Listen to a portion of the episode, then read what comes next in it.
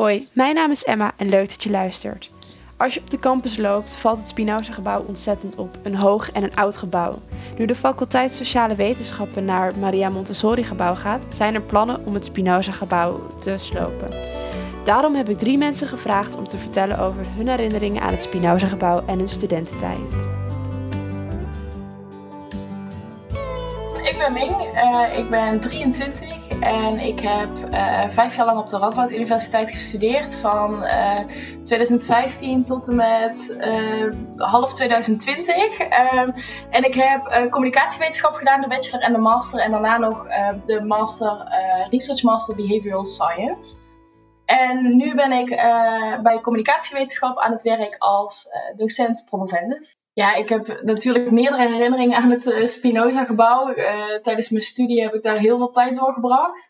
Allereerst de Mika, myceliumkamer. en als je het Spinoza-gebouw binnenkwam, dan kon je, als je meteen het trapje omhoog ging, rechts omhoog naar het trappenhuis.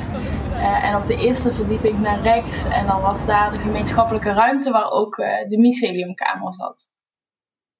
Ja, beneden in de kelder van Spinoza hing altijd een beetje een uh, iets wat muffe geur. en het was natuurlijk ook altijd heel donker in de kelder, dus dat zag er altijd ook een beetje, ja, een beetje apart Ja, sowieso is het Spinoza-gebouw natuurlijk best wel heel oud, dus het was er altijd een beetje muf en donker. En, maar dat had natuurlijk ook wel weer iets, dat had ook, was ook wel weer een sfeertje. Het is niet het mooiste gebouw van de universiteit. Ik ben heel blij dat we nu ook naar een uh, mooi nieuw gebouw toe mogen. Maar uh, er zijn natuurlijk heel veel herinneringen gemaakt. Daar heeft een groot deel van mijn studententijd zich afgespeeld. Dus ik kijk daar heel positief op terug. En ja, het zijn hele leuke herinneringen. Ik ben Erik Bouwman. Ik ben 35 jaar. Ik heb tussen 2005 en 2011 heb ik eh, psychologie gestudeerd aan de Radboud Universiteit. Mijn warmste herinneringen aan studeren zeg maar, aan de Radboud Universiteit zijn in mijn periode van, dat ik voorzitter was van de studievereniging van psychologie. Dat was het eerste jaar van de, van de studievereniging. De studie psychologie veranderde van opzet. Um, was er ook gelegenheid om een nieuwe studievereniging te starten. En mijn herinnering, in het bijzonder aan dan het Spinoza-gebouw, is dat wij kregen een ruimte toegewezen. Dit was eerst was dat een computerruimte. Het was een hele hoge, uh, uh, kale ruimte waar geen ramen in zaten. Dat, die kamer konden wij gebruiken om, uh, voor de studievereniging van psychologie. Om daar nou ja, boeken te verkopen en leden te ontvangen. En die kamer hebben wij, een aantal weken hebben die helemaal geverfd aan de binnenkant. Loop je er naartoe? Je loopt op de hoofdingang, loop je trappetje, loop je omhoog.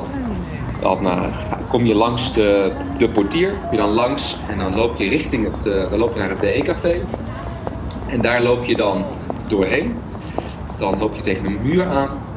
Dan ga je linksaf. Uh, en dan kom je aan de, je rechterhand heb je dan een straatje naar rechts. Daar ga je in. En dan kom je op het kruispunt. Dan ga je nog een stukje rechtdoor en dan is het eerste, eerste kamer aan je linkerhand zijn weinig dingen die ik. Er zijn allemaal wel dingen die ik over zou willen doen in mijn leven. Maar dat is wel de, het ding wat ik meteen nog een keer over zou willen doen. Maar het een hele. Het was een hele leuke. Het was een hele zorgeloze tijd. Waarin ik uh, van dag tot dag leefde. En dan het enige zorg die ik had is: waar ga ik vanavond eten?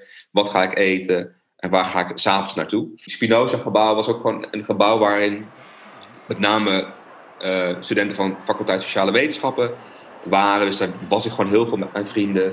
We lunchten in het gerecht, dan dronken we koffie in het D-café. Het was gewoon een hele leuke tijd, ja. Ik ben Anouk Jansen, ik ben 33 jaar. Ik heb pedagogische wetenschappen gestudeerd aan de Radboud Universiteit in de jaren 2009 tot en met 2014. Uh, tijdens het studeren heb ik naast mijn studie ook me ingezet bij de studievereniging. Ik heb daar in verschillende commissies gezeten. Uh, die commissies organiseren activiteiten voor de studenten van die studie. En ik ben ook een jaar voorzitter geweest. Een specifieke herinnering gedurende mijn tijd uh, dat ik studeerde is toch wel dat bestuursjaar. Je maakt heel veel mee in een hele korte tijd. En je band wordt ook heel intensief. En het is gewoon extra leuk om dat uh, met leeftijdsgenoten te doen.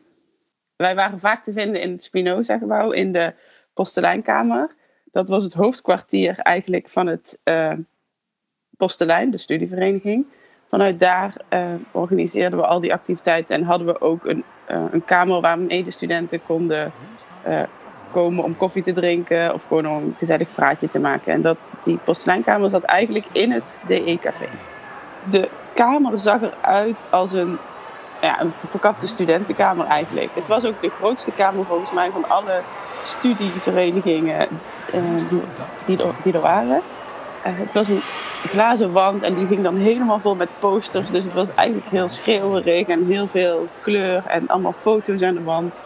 En als je daar binnenkwam, rook het eigenlijk altijd naar koffie. Sowieso omdat het natuurlijk in het DE-café zat.